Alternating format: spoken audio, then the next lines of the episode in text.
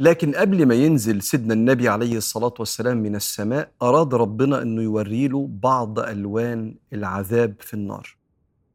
فرأى سيدنا النبي عليه الصلاة والسلام عذاب آكل الربا اللي بيستغل احتياج الناس وبيستنزفهم وعذاب آكل مال اليتيم وآكل الحرام وعذاب اللي بيغتاب ويقع في أعراض الناس وعذاب الزناء الذين لم يتوبوا إلى الله.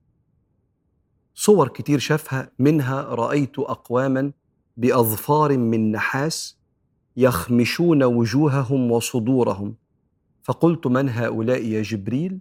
قال هؤلاء الذين يغتابون الناس ويأكلون لحومهم ويقعون في أعراضهم. اللي بيدمر سمعة بني آدم بالكلام عليه في ظهره.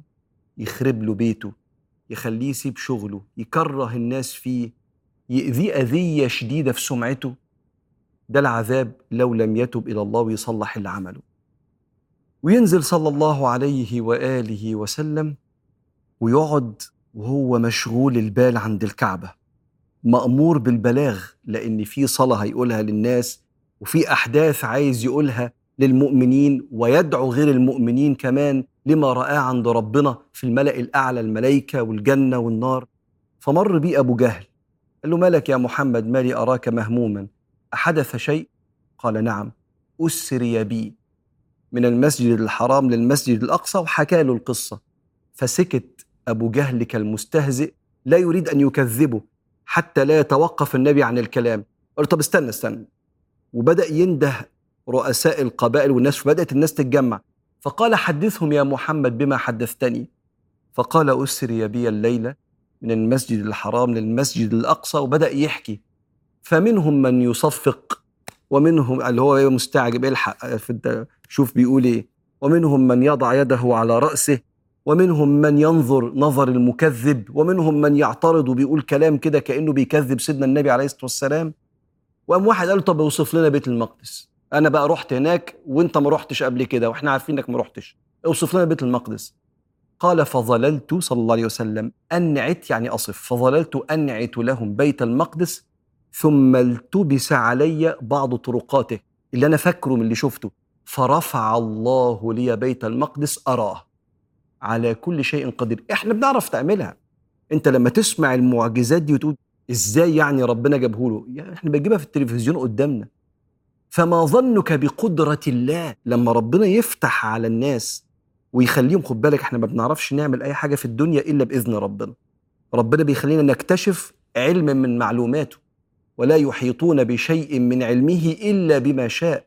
لما عرفنا إزاي نخترع الطيارات والصواريخ ونعرف نبعت الإيميل 500 600 كلمة من التليفون يوصل آخر الدنيا بنفس الترتيب. وما كناش نعرف إن الهواء ولا الأسلاك بيشيل الحاجات دي. عرفنا سبحانه وتعالى من علمه. فلما تسمع المعجزات دي البشر بيعملوا إيه؟ ما بالك بربنا سبحانه وتعالى. فرفع الله لي بيت المقدس فظللت أنعته. بل وقال لهم حاجة تانية. وأنا راجع شفت قوم معينين ووصف لهم النبي عليه الصلاة والسلام الناس دول ولابسين إيه؟ وألوان الجمال بتاعتهم. ما بين الجمل الأبيض ولا الأسود ولا الأحمر كان عندهم ناقة ضايعة منهم وتقريبا هيوصلوا بعد مدة. فبعد شوية دخل القافلة دي وحكوا لهم إن إحنا فعلا كان ضايع منا جمل وده اللي أخرنا عليكم. والنبي شافهم وهو راجع صلى الله عليه وسلم. برضه ما صدقوهوش لأن هم مش عايزين يصدقوا. وراحوا لأبو بكر يقولوا له بص شفت صاحبك؟ بيقول انظر ما يقول صاحبك اسري به ونحن نضرب أكباد الإبل. يعني نقعد نضرب في الجمال كده عشان تمشي شهرا حتى نصل لبيت المقدس. قال إن كان قال هذا فقد صدق. إني أصدقه في أمر السماء.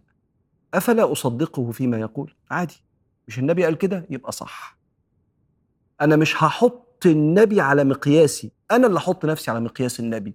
هو قال يبقى عمل. لأن أعماله خاضعة لقدرة ملك الملوك اللي أرسله سبحانه وتعالى. ومن وقتها عبد الله بن عثمان اللي هو سيدنا أبو بكر الصديق. اتسمى الصديق وخد لقب المصدق أعلى درجات التصديق لسيدنا النبي عليه الصلاة والسلام. وتنتهي قصة الإسراء والمعراج وتقرب الأيام جدا من هجرة سيدنا محمد عليه الصلاة والسلام وبداية عهد جديد لنور النبي. ده اليوم اللي اتسمى سيدنا أبو بكر فيه بالصديق. أبو بكر اسمه عبد الله وأبوه اسمه عثمان. بس هم زمان العرب كانوا بيسموا بعض بالكونيا فأبو بكر الصديق اللي هو عبد الله وعثمان اسمه ابن أبي قحافة. فهو اسمه عبد الله ابن أبي قحافة.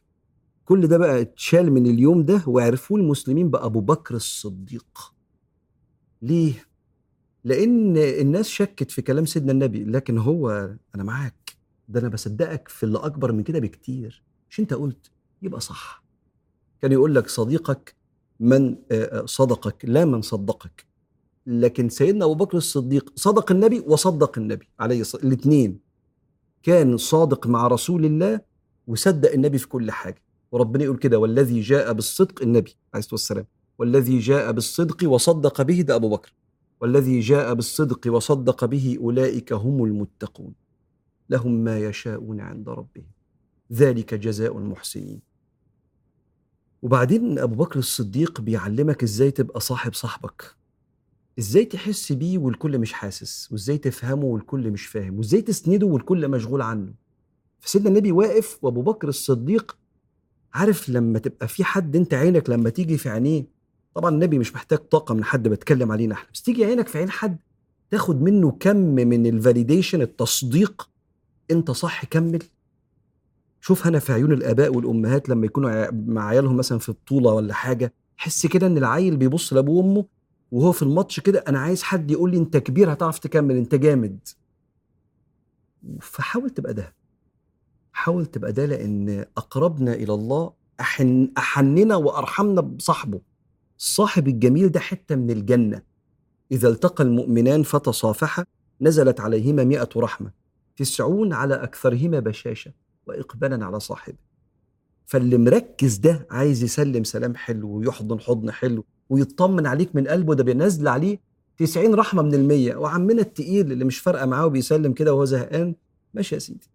مش ده انت ربنا رحمك بالعشرة دي بسبب صاحبك الجميل اللي محافظ على العلاقة بسبب جماله. أبو بكر الصديق ثاني اثنين في الإسلام ثاني اثنين في الهجرة ثاني اثنين في الغار ثاني اثنين في القبر.